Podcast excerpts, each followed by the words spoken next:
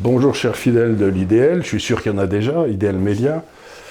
Pas assez, n'oubliez pas de vous abonner à la chaîne. Mais de quoi on va parler? On va parler de la vieille phrase de Pompidou, mais cessez d'emmerder les Français. Donc à cet effet, j'ai demandé à deux personnes. Présentez-vous. Philippe Pascot, écrivain, éveilleur de conscience, emmerdeur public. Voilà, et qui sait tout ce comment empêcher d'emmerder les Français. Et Hervé Juvin, que la plupart d'entre vous connaissent déjà, parce que nous en parlons déjà de choses et d'autres depuis longtemps, tous les deux ensemble. Donc, le but aujourd'hui, ça va être d'essayer d'expliquer exactement comment permettre à la France de se relever de son économie. Et c'est pas une question de gouvernement qui passe au tel truc, c'est la seule façon de s'en sortir, c'est que les Français s'en sortent un par un.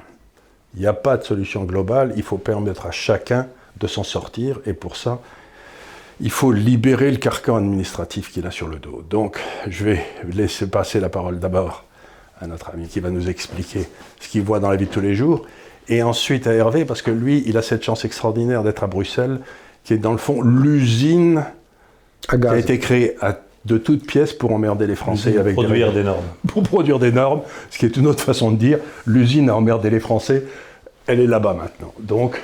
Non mais ça tombe bien aujourd'hui, moi je suis très content aujourd'hui qu'on reçoive un représentant de l'Europe en plus, parce que l'Europe c'est un de mes chevals de bataille, alors on va pas tomber dans le poujadisme, on va pas tomber dans le Frexit à tout prix, dans les sectes de certains partis politiques, mais je trouve quand même moi que l'Europe n'est qu'une usine à gaz, qui ne sert pas les intérêts du peuple, qui sert uniquement les intérêts de quelques-uns, et je suis content que tu sois là pour en parler, parce que il y a des trucs sur l'Europe qui sont complètement fous, quoi. On peut pas laisser passer, on peut plus laisser passer. Où on va avec cette Europe qui, en fin de compte, ne sert à quoi? Sert à rien, uniquement à payer.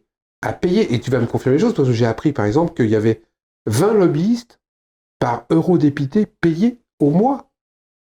Moi, ça m'inquiète un petit peu, quoi. 20 personnes qui sont payées uniquement pour te faire dire ce que tu veux pas dire. Je trouve pas ça très logique. Les enjeux sont absolument énormes, parce que je ne sais pas si c'est une usine à gaz. Mais c'est clair que les institutions européennes, la Commission et le Parlement en particulier, c'est juste des machines à produire de la norme. Ça, c'est pas faire autre chose d'autre. On s'est longtemps posé la question pourquoi est-ce que l'Union européenne n'est pas plus performante dans la lutte contre la pandémie. Mais c'est pas son job. Elle est incapable de faire face à une crise. Il faut tellement de temps pour se réunir, pour mettre tout le monde d'accord, c'est pas la peine. Aux abonnés absents, Nicolas Sarkozy l'avait très bien vu lors de la crise de 2008, quand il a dit « c'est moi qui décide ». Et les réglementations, les directives européennes, on n'en a rien à faire. Je sauve le tissu industriel et entrepreneurial français. Ils s'en étaient d'ailleurs assez bien débrouillés, il faut le dire. D'autant plus, si je me permets de t'interrompre, que tu m'arrêtes si je me trompe, hein, mais en général j'essaie d'avoir des sources, qu'aucun pays n'est obligé de suivre une directive européenne.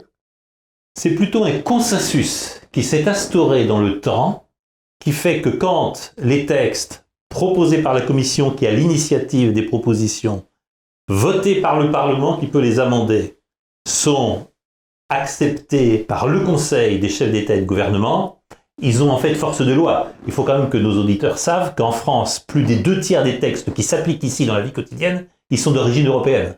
Pourquoi? Il y a une raison qu'il faut expliquer. L'Union européenne croit que c'est comme ça qu'elle va créer un peuple européen. Mmh. L'obsession des eurocrates, c'est il y a une souveraineté européenne, et pour qu'il y ait une souveraineté européenne, il faut créer un peuple européen. Moi, je connais des Allemands, je connais des Italiens, je connais des Français, je ne connais pas de peuple européen, et l'idée d'une souveraineté européenne m'a paru une absurdité totale.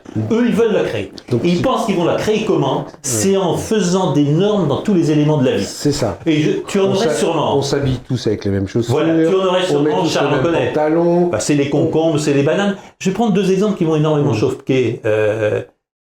J'étais il n'y a pas longtemps dans un meeting. Il y avait une battue aux sangliers, parce que les sangliers dévastent tout, il y en avait trop.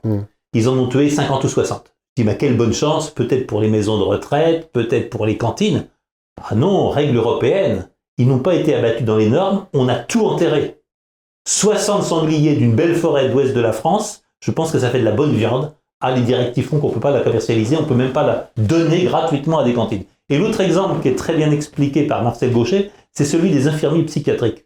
En France, le système hospitalier avait développé quelque chose de remarquable. Il y avait les infirmiers et infirmières pour l'hôpital, et puis il y avait une spécialité d'infirmiers psychiatriques. Ça donnait des résultats assez remarquables. On a très bien su traiter les cas psychiatriques graves en France.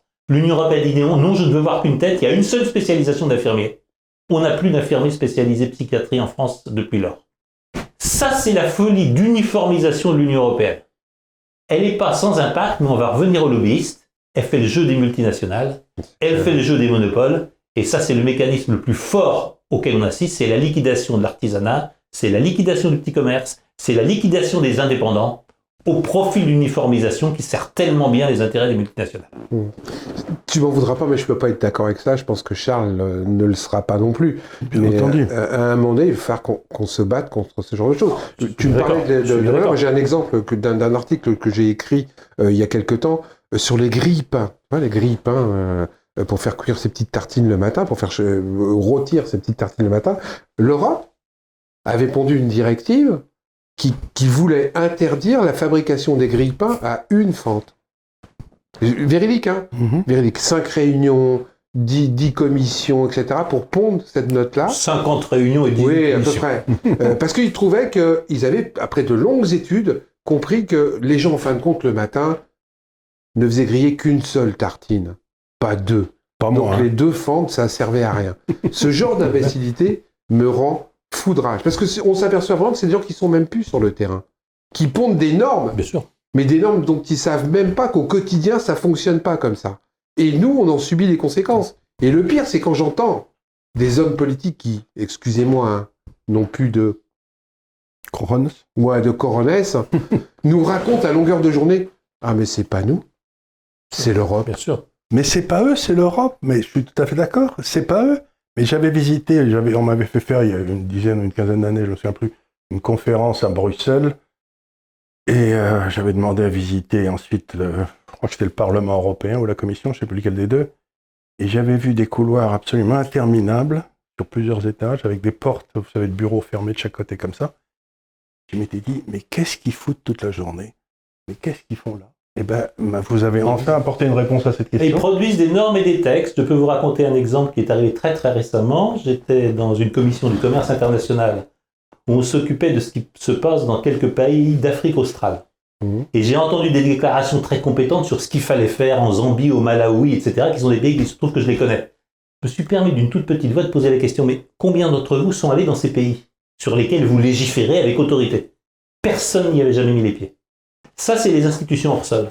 On fait des lois, on fait des règlements qui doivent s'appliquer partout. C'est d'autant plus facile qu'on n'a jamais mis les pieds nulle part. C'est exactement ce qui m'était arrivé une fois. C'est ce que je raconte toujours sur l'Europe. C'est que, ayant eu des contacts avec le Gers et la Gascogne depuis très longtemps, pays béni des dieux, on achetait toujours nos foie gras au même endroit à une fermière locale qui faisait des foie gras qui étaient absolument remarquables, sans doute remplis de tous les microbes interdits. Mais enfin, je veux dire, ils étaient très très bons, quoi. Et...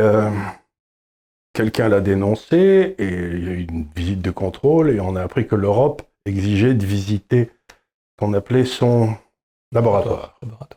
Son laboratoire. Son laboratoire, c'était une cuisine crasseuse dans une vieille ferme de Gers. Elle faisait... Et donc, maintenant, elle ne fait plus de foie gras.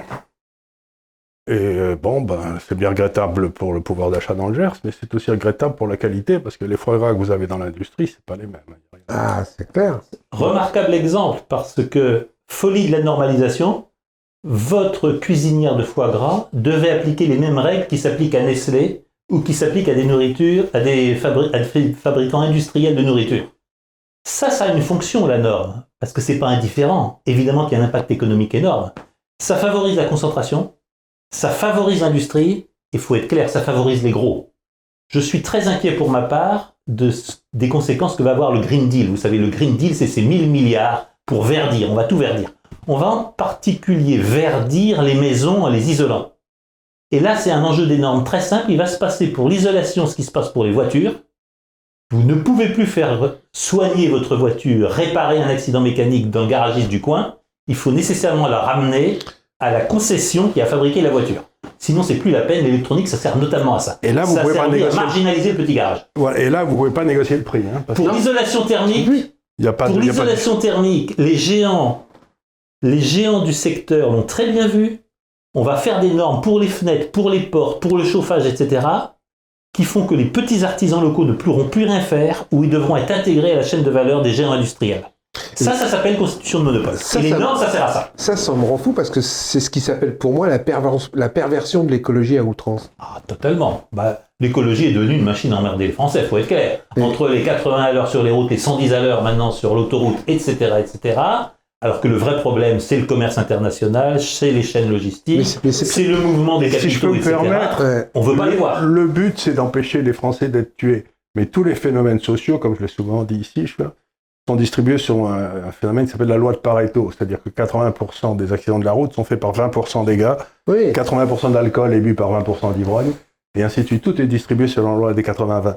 Donc, plutôt que d'embêter tout le monde, on ferait mieux de se concentrer sur les 20 qui font des accidents tout le temps, de les repérer statistiquement. Bah, il y a encore un truc beaucoup plus simple, hein, Charles, que moi je sors depuis 20 ans, c'est que j'ai du mal à comprendre. En France, on n'a pas le droit de rouler à plus de 130. Hein. C'est la loi. Bientôt 110. Pourquoi on continue à construire des voitures qui vont à 250 C'est pour aller de 0 à 100 km en 4 secondes et demie. On peut le faire avec une voiture qui va à 150, il suffit de travailler sur le moteur. Donc ça, c'est une mauvaise excuse. Pourquoi on continue à construire des voitures qui vont jusqu'à 250 alors qu'on n'a pas le droit à rouler plus de 130 ? Donc si on veut réduire, parce qu'après les gens, tu sais, c'est une pente. Vous avez un économiste qui a répondu à cette question qui s'appelait Thorstein Veblen, qui était aux États-Unis au début du 19e, au début du 20e, et qui disait c'est de la consommation visible. Si vous avez une Ferrari, vous l'avez pas pour faire du 250, vous l'avez pour plaire à la jolie blonde. On est bien d'accord. Faut pas se tromper. Mais si on normalisait, et là les normes peuvent être intéressantes, les lois par rapport à ce qu'il y a sur le marché, la nana super blonde, elle s'habituerait à une Ferrari qui va jusqu'à 150. Je sais pas, mais je crois que c'est pas une obligation, hein. C'est pas. Mais ça c'est un mal français, hein. Non, mais parce qu'il faut pas oublier que les normes sur la voiture sont plutôt déterminées par les constructeurs allemands. Et qu'eux, ils peuvent faire du 300 à l'heure sur leurs autoroutes. Oui, mais je ne suis pas dans le cadre d'une mondialisation, moi. Non, mais j'entends bien, mais si... Parce qu'on me le sort souvent, oui, mais tu comprends, si nous, on ne vend pas des armes de guerre, les autres vont le faire. Moi, je suis contre les armes antipersonnelles depuis 20 ans. C'est les armes, les trucs qu'on met dans le machin, qu'on laisse pendant 20 ans et qui font sauter un millier de gens. J'ai été dans un dîner une fois, le mec me dit, mais Philippe, t'es bête. Les autres. Si moi, je ne leur vends pas des armes qui tuent, c'est les autres qui vendent. Mais je ne veux pas fonctionner comme ça. Il y a un moment donné, il faut savoir ce qu'on veut. Est-ce qu'on veut des armes qui tuent, des jambes, des enfants, ou est-ce qu'on n'en veut pas ? Moi, j'en veux pas. Et si l'autre, il en vend, c'est un autre problème. Mais je refuse de placer mon économie par rapport à ce que font les autres. Parce que, je vais te dire, pourquoi j'arrêterais de vendre de la drogue ? On en vend partout. D'ailleurs, c'est dans le calcul du PIB. Mais je l'ai mis dans un de mes livres. Maintenant, aujourd'hui, c'est pour ça que le gouvernement français, via l'Europe... Tout à fait. Via l'Europe, depuis le 1er janvier 2018... Intégrer la prostitution et la drogue. Non, pas la prostitution encore. La prostitution dans certains pays, pas en France, a intégré l'estimation des recettes de drogue dans le PIB français. Mais où on va ? Où la drogue est interdite, et elle est interdite, où elle est légale, et là je comprends qu'on la mette dans le PIB. Mais je dis maintenant, et c'est important, à tous les trafiquants de drogue que je rencontre et qui se font gauler, demandez des circonstances atténuantes. Vous travaillez pour le bonheur de la France. Bien sûr. Parce que tu es en train de faire une erreur considérable, c'est que le bonheur et le PIB, c'est pas la même chose. Peut-être, mais en attendant, on s'en sert comme référence pour savoir qu'un pays va bien. Oui, mais tu sais. Et on a mis la drogue dedans. Oui, on a mis aussi les dépenses étatiques dedans. Oui, je suis d'accord, il y a plein de choses. Je voudrais revenir sur un point qui m'apparaît essentiel dans notre conversation. Cette folie de la norme, des règles dans tous les coins. Ce qui est grave, c'est que c'est en train de fâcher une partie des Français avec l'écologie. On fait passer au nom de l'écologie des dispositifs vexatoires qui vont réellement emmerder la vie de chaque jour des Français. Tout ça pourquoi ? Parce que c'est un écran de fumée. Il ne faut pas toucher au grand commerce international. Il ne faut pas toucher à ces super tankers, à ces super containers qui font des milliers et des milliers de kilomètres. Vous savez qu'un porte-container qui va d'un port chinois à un port des Pays-Bas, il pollue autant qu'une ville française moyenne pendant toute une année. On est bien d'accord. Il ne faut pas toucher au commerce international. C'est un tabou absolu. Il ne faut pas toucher au flux interne des entreprises. C'est ces chaînes logistiques qui font qu'il y a des voitures qui ont déjà fait des millions de kilomètres avant d'être construites parce que les pièces viennent des quatre coins du monde. Mais ça, on ne peut pas y toucher. Ces chaînes logistiques ont un très gros avantage quand même. C'est qu'elles permettent de faire apparaître les profits là où on veut. Et de ne pas payer l'impôt. Et de ne pas payer d'impôt là où la voiture est vendue. Mais bien sûr. Donc, c'est pas complètement par hasard. Personne ne veut y toucher. Donc, on va emmerder les Français au quotidien. Pour laisser l'impunité, tout à fait. On va emmerder le petit français. On va tuer des artisans, on va tuer des commerçants. Tout ça pour laisser les multinationales, l'optimisation fiscale, et j'ai envie de dire ceux qui occupent et pillent le pays. Parce que dans un certain nombre de cas, il faut employer les mots qui s'imposent. On a aujourd'hui des cas où on est devant une occupation et un pillage du pays. Je pense par exemple au vol des paysages par les éoliennes. Entre autres.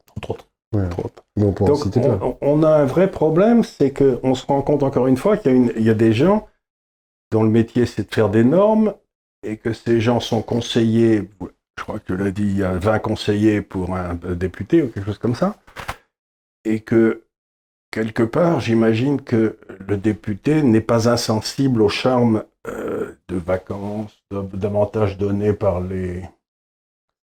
C'est peut-être plus simple que ça, Charles Gave. Dans le travail quotidien, le député, selon les commissions dans lesquelles il siège, il a des dizaines, des centaines, voire des milliers de pages et d'amendements. Et donc, tout naturellement, il a rencontré quelqu'un par hasard. Il y a beaucoup de gens, on ne sait pas très bien qui ils sont, mais ils sont dans les couloirs du Parlement. Qui lui, moi, je suis très compétent sur tel sujet. Par exemple, le sujet des éoliennes. Et il se trouve que le malheureux député, avec son cabinet, ils ont un texte sur les éoliennes, c'est technique, ils ne comprennent pas très bien. Ils ont des formules bancaires sur les risques bancaires à autoriser. Moi, j'ai rencontré quelqu'un qui m'a dit être compétent. Bah, tout naturellement, on l'appelle. Tout naturellement, cette personne fait connaître sa compétence et propose qu'il serait un très bon amendement. Et voilà pourquoi, sans qu'il y ait nécessairement et corruption et invitation, etc., il y a cette espèce d'interpénétration, d'osmose. Il y a cette espèce de familiarité, d'osmose avec les grands milieux d'affaires, qui fait que, j'ai envie de le dire avec le sourire, j'ai vu des députés présenter des textes dont je me demande s'ils savaient les lire et je me demande ce qu'ils y comprenaient. Non, ils ont fait une copie. Ils ont fait une copie. Je l'ai prouvé dans un de mes livres. On a découvert 2 textes de loi à l'Assemblée nationale qui étaient uniquement un copier-coller de ce qu'avait proposé Philippe Maurice. Ouais. Et on a eu la même chose sur les notaires. Au Parlement européen, on a la même chose avec Monsanto. On a eu un certain nombre de dispositions qui font partie des textes internes de propagande et publicité de Monsanto qui ont été reproduits in extenso dans des rapports européens. J'ai même pire sur la Convention indienne. Une fois, du temps où je me battais beaucoup contre l'huile et le gaz de schiste, une association charismatique avait fait une grande expo juste avant le vote des députés européens sur l'utilisation de l'huile et gaz de schiste sur l'Europe, qui est quand même un truc très très grave. Et on s'est aperçu que cette association-là était payée par les pétrogaziers. Il y a un moment donné, on se pose quand même des questions. Et les gens me disent non, elle est charismatique. Et bien entendu, tout est enrobé, tout est emballé. C'est pas forcément des voleurs, truands, corrompus. C'est des gens qui se laissent influencer et qui, en plus, moi je l'ai été, n'ont pas forcément le temps. Il faut que tu saches, par exemple, que moi, quand j'étais conseiller régional, j'avais 1,10 m de lecture à faire quasiment par semaine. Il y a un moment donné, c'est impossible.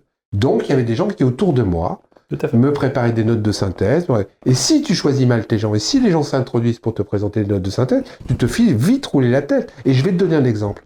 J'étais dans la commission donc formation professionnelle et apprentissage, j'étais le président. Et donc, j'avais à statuer sur des dossiers, sur des choses comme ça. Des mecs en dessous de moi me présentaient 2 dossiers sur lesquels je devais voter. Un très mauvais et celui pour lequel ils voulaient que je vote. Mais ils m'avaient déjà éliminé 10 autres dossiers avant que eux ne voulaient pas entendre parler. Quand tu tombes face à ce genre de truc, c'est très très dur. Difficile. Eh bien, ce qu'il faut, c'est donc réduire le nombre de dossiers. Vous savez, comme je l'ai dit souvent, j'étais ami de Milton Friedman et un jour, il m'a posé la question « Quelle est l'invention la pire qui a été faite dans l'histoire de l'humanité ?» Je savais que c'était une blague. Hein. Donc, je lui ai dit « Aucune idée, je sais pas. » Il m'a dit « C'est l'air conditionné. » Alors, je lui ai dit « Pourquoi l'air conditionné ?» Il m'a dit « Parce qu'avant l'air conditionné, les gens restaient à Washington simplement 3 mois. Parce qu'il faisait mauvais tout le reste du temps. Donc, ça limitait.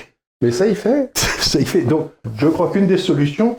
c'est peut-être d'interdire au Parlement européen et à la Commission, etc., de siéger plus de 45 jours par an.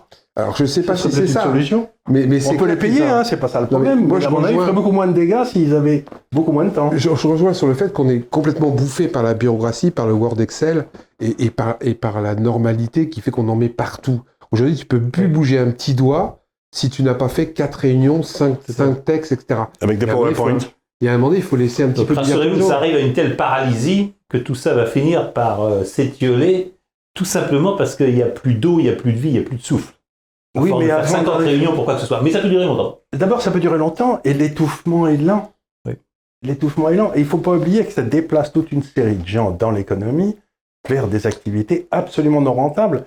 Je vois très bien, quand j'étais à Hong Kong, je payais 15% d'impôts. J'avais pas d'expert fiscal pour me remplir ma déclaration d'impôts. Parce que combien vous avez gagné? Très bien, envoyez-nous 15%, merci beaucoup, ça je savais le faire.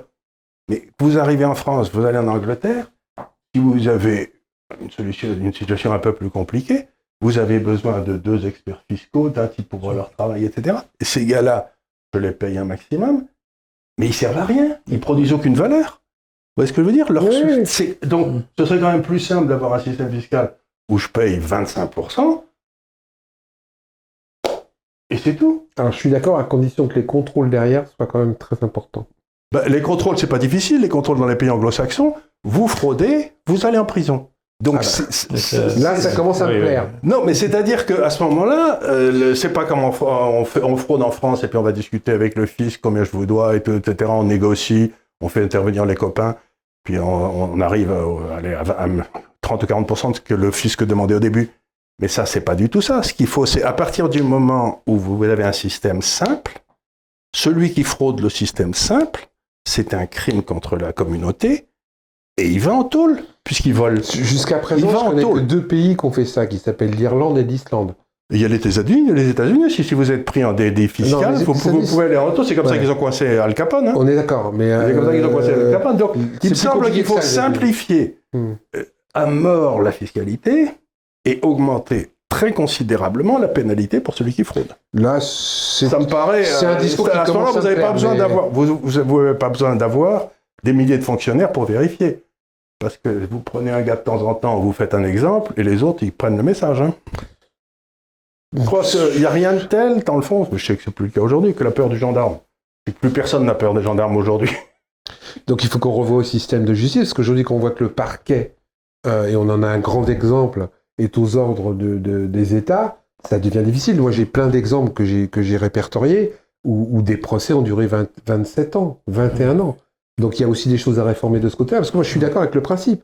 Je voudrais juste qu'il soit réellement appliqué, parce que le problème qu'on a par rapport à ça, c'est que quand tu peux te payer un bon avocat, quand tu peux te payer un bah, des fois ton procès il dure quand même 20 ans. Oui, parce que la législation, moi j'avais même un ami qui était richissime en France, qui me racontait que lui, ses avocats avaient comme instruction de chercher dans les procédures du fisc l'erreur de procédure. Oui. Et puis quand il trouvait l'erreur de procédure, hop, ça recommençait à zéro. Oui, j'ai un ami qui fait ça, qui est spécialisé pour ça sur la sécurité sociale.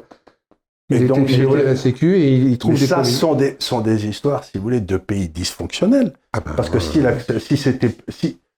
on n'avait pas, je ne sais pas combien fait le code des impôts, 5000 pages. Ouais, c'est énorme. Des milliers. Mais... Des milliers. Le code du travail, il fait 3500 pages. Le code du travail suisse fait 30 pages. Ouais. Donc, il me semble qu'il y a peut-être, justement, si on coupait dans tout ça. Encore une fois, tu prêches à convaincu, mais c'est pas comme ça que ça se passe. Moi, mais c'est bien pour ça que ça marche pas. J'ai l'exemple parce qu'aujourd'hui, l'État te dit, et il l'a écrit, que quand, par exemple, tu dois 93 millions d'euros d'amende pour fraude fiscale en France, il préfère en récupérer que 30 plutôt que de te faire un procès. Donc, il te laisse partir avec 60 millions que tu dois. Oh! À condition que l'analyse du fisc soit la bonne sur ce qu'on doit. Et là, j'ai des doutes. Hein. Non, mais... Parce moi, que c'est pas... Encore une fois, ce que je te dis, c'est du factuel. Oui, c'est du factuel. Oui, non, mais j'entends bien. Mais le fisc avait trouvé 93 millions. Mais ça ne veut pas dire qu'il y avait 93 millions parce que j'ai eu affaire au fisc. Ils ne sont pas toujours d'une bonne fois pour toutes. On peut en discuter. Hein. Mais c'est quand même anormal que quand tu dois 93 millions, tu arrives à payer 30 millions après négociation. Et que quand tu dois 4 000 € d'impôts pour X raison que ça, on te fait vendre ta maison. La marge de négociation n'est pas la même. Et ça, je ne suis pas d'accord non plus. Non, bien sûr que non. Clair que la loi n'est pas la même. Je n'entrerai pas dans ce débat fiscal. Encore une fois, vu du point de vue européen, ce qui est absolument choquant, c'est que l'Union européenne encourage ce que nos amis américains appellent... il y a le low shopping. On va choisir la loi qui vous convient bien. Oui. Et de la même manière, on fait du shopping fiscal. On va choisir l'impôt qui vous convient bien. C'est ce qui se passe avec l'Irlande. Bien sûr. Avec la fiscalité scandaleusement basse des multinationales américaines, notamment du web.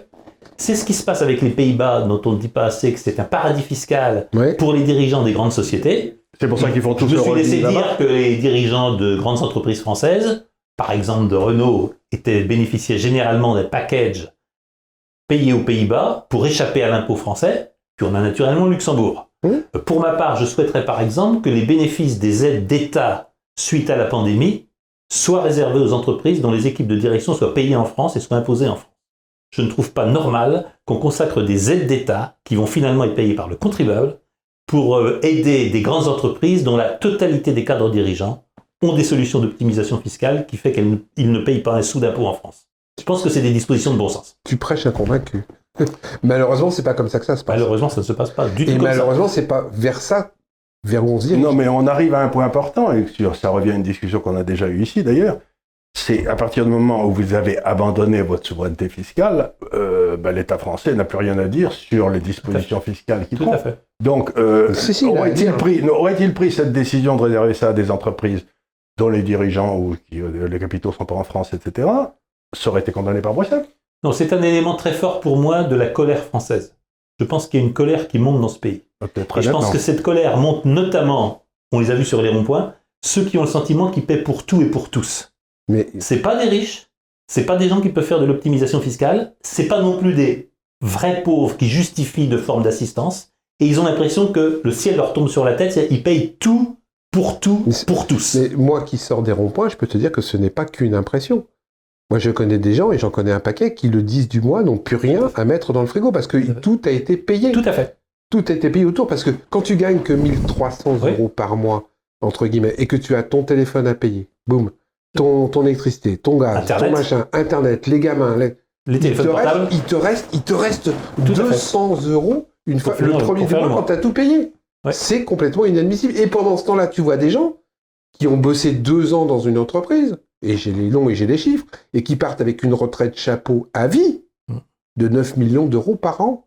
9 millions d'euros. Oui. Et que dans le même temps, cette société licencie des salariés alors qu'elle fait du bénéfice. Il y a un moment donné, il faudra qu'on remette les pendules à l'heure. Parce que, encore une fois, je le dis souvent, moi, je ne suis pas contre les riches. Il faut des gens riches, il faut des patrons, il faut des dirigeants, il faut des leaders. Et je ne suis pas pour les yayatolas de l'horizontalité sur les ronds-points, là, ceux qui vous disent « faut pas de chef, ça ». Mais il y a un moment donné, il faut des limites. Il faut des limites. Et le problème qu'on a aujourd'hui, c'est que ces gens-là ne se mettent aucune limite. Et ils font n'importe quoi, parce que tout de suite, les autres, ils peuvent crever. C'est pas comme ça qu'il faut. Les limites, on les retrouvera en rapprochant l'entreprise du territoire. J'ai plaidé pour que soit appliquée en France la responsabilité nationale et territoriale des entreprises. C'est quoi ? C'est tout simplement une entreprise qui a 100 000, 5 000 salariés. C'était le cas des Michelin, des Peugeot et de nombreuses grandes entreprises industrielles françaises. Elle est un peu responsable de la manière dont vit la ville. Elle est un peu responsable de la manière dont vit le territoire. Mais c'est évident. Et ça, quelque part, il faut l'écrire. C'est l'inverse de mon équipe dirigeante sera payée aux Pays-Bas, mes impôts, je vais les payer aux Bahamas, et dès que j'ai de la trésorerie, elle est gérée, je ne sais pas où, d'un paradis du Delaware, d'un paradis fiscal américain. Mais j'aime non, ça doit bénéficier au territoire. J'aime. Tu sais qu'il y avait une loi en France qui disait qu'on ne pouvait pas licencier des gens dans une entreprise quand l'entreprise était bénéficiaire. Oui. Il y avait une loi. Oui. Tu as remarqué que j'ai parlé au passé. Oui, bien sûr. Ils ont voté une loi il y a 1 ou 2 ans, où même si une entreprise est totalement bénéficiaire, pour pouvoir payer les dividendes de la caisse de retraite américaine, ils ont le droit de... Là, l'économiste doit réagir pour une raison très simple. Je vais essayer ça, j'espère que ça ne sera pas trop long, mais je vais donner un petit exemple pour te faire comprendre ce que je veux dire. Tu embauches un gars, tu es patron, il te coûte 100, il te rapporte 130. Tu en embauches un deuxième, il te coûte 100 et il te rapporte 110. Tu en embauches un troisième, il te coûte 100, il te coûte 80. En moyenne, tu gagnes de l'argent.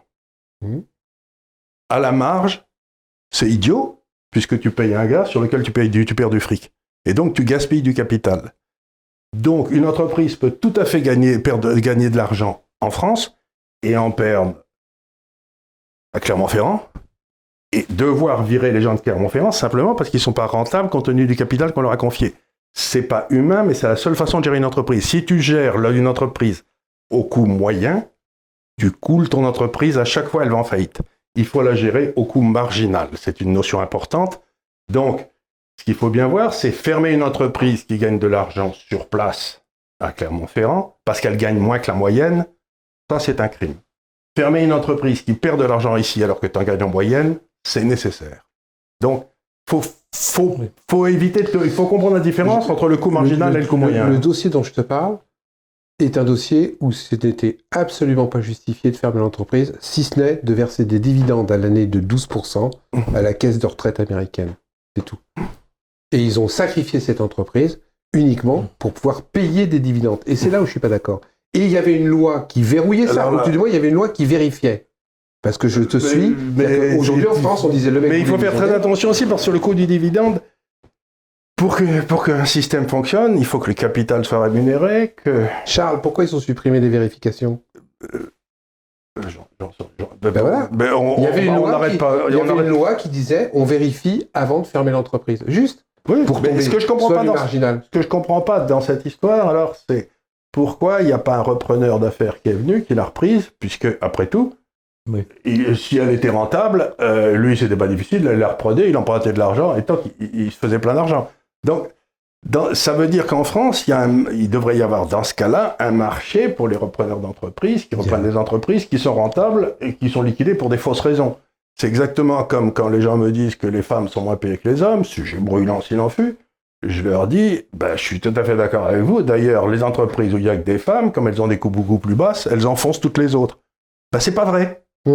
Donc, si tu veux, si c'était possible, si les femmes faisaient exactement le même boulot en étant payées 30% de moins, moi, en tant que chef d'entreprise, j'aurais que des femmes. Non, mais c'est complètement idiot. Donc, il y a toute une série d'arguments qui se baladent là, qui sont faux. Je comprends le côté économiste. Moi, je me place du côté humain. Mais je comprends ça très bien. Mais j'ai du mal. Tu vois, je vais te citer un autre texte de loi qui a été... Mais attends, je vais te répondre rapidement. La seule politique sociale qui marche, c'est le plein emploi. Oui, je suis d'accord. Et donc, on fait, avec toutes ces règles dont on dépasse, dont on parle sans arrêt, qui foutent dans l'air des entreprises, tu ne peux pas atteindre le plein emploi. Parce que tu as tellement de coûts fixes qui viennent de l'administration que tu ne peux pas te rentabiliser. Mais je suis donc, si tu veux, la première des choses, c'est de libérer les entreprises pour que les salariés aient le choix de bouger d'emploi en emploi. Aujourd'hui, ce qui se passe, c'est un très mauvais patron qui se contient très mal avec les femmes et tout. Mais, comme tu es mort de trouille de ne pas avoir d'emploi, tu te laisses faire. Ça, c'est abominable. C'est le plein emploi. C'est pas la législation sociale qui te protégera quand il y a du chômage. Je peux le comprendre. Je trouve simplement qu'il y a quand même un paquet de textes de loi aujourd'hui qui sont votés uniquement, entre guillemets, et encore une fois, je ne suis pas communiste, je ne suis pas anarchiste, j'ai bien compris. Qui sont votés... Je vais te citer un autre texte de loi qui s'est passé, il y a 2 ans, il y a un député qui a déposé un amendement disant, maintenant, on veut que les entreprises qui font du profit en France annoncent dans leur compte le profit qu'ils ont fait en France. Truc bête, hein. Je gagne de l'argent en France, je déclare sur un papier ce que j'ai gagné. L'amendement passe en commission des finances, ça passe. L'amendement passe en première lecture à l'Assemblée nationale, ça passe. On dit, putain, on va enfin savoir combien Amazon, Coca-Cola, etc. gagnent d'argent en France. Ce qui voulait dire après, combien on pourrait leur faire payer d'impôts. Et l'amendement, il passe en première lecture, panique à bord. Ils arrêtent tout, ils téléphonent à des députés qui n'étaient pas là et ils refont voter pour rejeter l'amendement. Expliquez-moi. Tabou absolu. On ne touche pas au commerce international, je le disais tout à l'heure. Expliquez-moi. Par rapport à toute cette fantasmagorie, on ne touche pas. Je ne dis pas qu'il n'y a pas Amazon et toutes ces grandes firmes qui font du lobby pour empêcher que je n'ai jamais été contre une information. C'est-à-dire, j'ai toujours pensé qu'il fallait que le maximum d'informations était ce qu'il y avait de meilleur pour la démocratie. C'est-à-dire qu'il faut que les gens soient bien informés. Et donc, ça m'allait très bien. C'est-à-dire que je sache combien Amazon gagne en France, ça me semble parfaitement normal. Et ils l'ont rejeté, le gouvernement. Parce qu'il est l'objet de ses lobbies, dont on parlait tout à l'heure. Par contre, le petit, là je rejoins ce que disait, le petit, lui, il est obligé de tout déclarer. Bien sûr. Aujourd'hui, tu n'as pas le choix. Moi, sur ma déclaration d'impôt, j'ai même plus besoin, tout est marqué. Si jamais je voulais truander, je pourrais même pas. Ils ont de l'information avant moi. Mais c'est ça qui va passer, ce sentiment d'injustice et d'inégalité absolument totale, qui fait que personne ne sait combien Google, combien Amazon, etc., on peut dire d'autres, gagnent en France. Alors que l'artisan, le petit commerçant, l'indépendant localisé, lui, il ne peut pas échapper. 10 euros, c'est pas possible. Tu te rends compte que maintenant, moi je suis écrivain. Et le sentiment d'inégalité est très important. Maintenant, les impôts ne me demandent même pas mon avis pour ponctionner sur mon compte en banque. Et je suis très d'accord. Ils ne demandent même pas mon avis. Mais ce que disait Charles est important. Je suis totalement attaché à la liberté d'entreprendre. Moi aussi. Et il faut que le chef d'entreprise, ses actionnaires qui ont mis du capital dans l'entreprise, puissent décider d'eux. Simplement, l'information ne fait jamais de mal. Et sur l'information, il faut qui gagne quoi, où qui gagne combien, où, et donc qui devrait payer de l'impôt, ça devrait être des informations, c'est d'utilité publique et ça devrait être public. Plus tu gagnes d'argent en France, plus c'est caché. Et ça, c'est pas normal. C'est pas normal. Encore une fois, je ne peux pas en vouloir aux gens Pour une raison très simple, c'est que la Cour suprême des États-Unis a rendu un arrêt célèbre il y a longtemps. Quelqu'un avait utilisé au maximum les avantages fiscaux pour payer le moins possible d'impôts. Et la Cour suprême a rendu un arrêt en disant c'est le devoir de tout citoyen de payer le moins d'impôts possible légalement. C'est le devoir. C'est-à-dire qu'il n'y a aucune raison que le citoyen file du pognon qu'il a gagné à l'État qui va le gaspiller. OK ? Comme on le voit aujourd'hui tous les jours avec tous ces gens partout. Donc, dans la mesure où quelqu'un qui a de l'argent le cache légalement, je n'ai rien à dire. Si vous n'êtes pas d'accord, il faut changer la loi. C'est-à-dire que s'il fait une fraude, il est puni. S'il a respecté la lettre de la loi, c'est pour ça que je ne peux pas m'élever contre ce que font Amazon, Google et tous ces gens-là, parce qu'ils opèrent dans le cadre de parfaitement légitime. Oui, mais donc, quand c'est eux qui font voter les lois, ça sert à rien. Tout à fait. Ils vont pas voter. On se retrouve. Le bouclage dont on parle. Ben oui. C'est le bouclage. C'est pour ça qu'on se retrouve devant le problème de il faut que l'État français redevienne souverain fiscalement, de façon à ce qu'ils puissent les coincer. Or, on a abandonné cette souveraineté à des gens qui eux-mêmes sont corrompus. On est d'accord. De fait, l'État français accepte la corruption. Les grandes entreprises pratiquent le shopping fiscal. Elles décident là où elles vont payer l'impôt et elles décident des montants d'impôts qu'elles vont payer. C'est absolument intolérable parce que c'est la fin de la justice, c'est la fin de l'égalité. Absolument. Et puis, accessoirement, ça met sous contrainte le contribuable moyen français d'une manière intolérable. Et on n'a pas le temps aujourd'hui dans cette émission de parler du mélange des genres et des conflits d'intérêts. Parce que là aussi, j'ai un packaging. Hein. Oui, ben ça, le truc du gars qui était au ministère des Finances et qui se retrouve au conseil d'administration de je ne sais pas quoi. Et qui sont tous ensemble dans les mêmes conseils d'administration. Ça aussi, il y a un problème. La directrice de cabinet du président de la République. Regardez le président de la Commission européenne. Bah, regardez les parcours avec Goldman Sachs. Oui. Draghi en venait, Barroso y est allé. Il y a un phénomène beaucoup plus intéressant, mais nous aurons une autre émission et consacrée, j'espère bien. C'est ce qu'on appelle les revolving doors. À la commission, vous faites 5 ans dans une grande ONG, une fondation, 5 ans à la commission. Comme par hasard, vous avez à instruire les dossiers qui donnent des fonds européens à cette ONG ou à cette fondation. Ensuite, vous repartez 5 ans dans une autre ONG ou une fondation et vous faites pareil.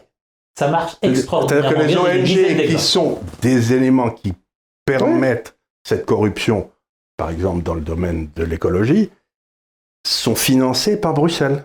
Oui, sûr. Et ensuite, les gars retournent dans l'ONG et ça retourne à Bruxelles. Donc, tout à fait. On a une législation qui, dans le fond, est faite non pas par des élus, mais par un petit cercle fermé qui se retrouve entre eux. Mais complètement. Et ils vivent entre eux. Ils se cooptent les uns les autres. Et c'est de ça dont on crève. Bah, il faut qu'on se batte. C'est de ça dont on crève. C'est pas du gars qui paye le moins d'impôts possible en France légalement. Ça, c'est pas de sa faute. C'est aussi ça. C'est aussi ça, mais si c'est légal, j'ai rien à dire. Mais encore une fois, Charles, légal, c'est une chose, immoral, c'en est une autre. Ah non, c'est complètement différent. Là, légal et légitime, l'opposition. Non, je voudrais dire quelque chose qui me semble absolument essentiel, c'est que au XIIe siècle, il y a eu un philosophe français qui s'appelait Abelard, qui a fait une distinction absolument incroyable, qui a changé la nature de l'humanité depuis, c'est-à-dire que dans la vie, il y a deux choses. Il y a le péché et il y a le crime. L'État doit s'occuper du crime, il doit en aucun cas s'occuper du péché.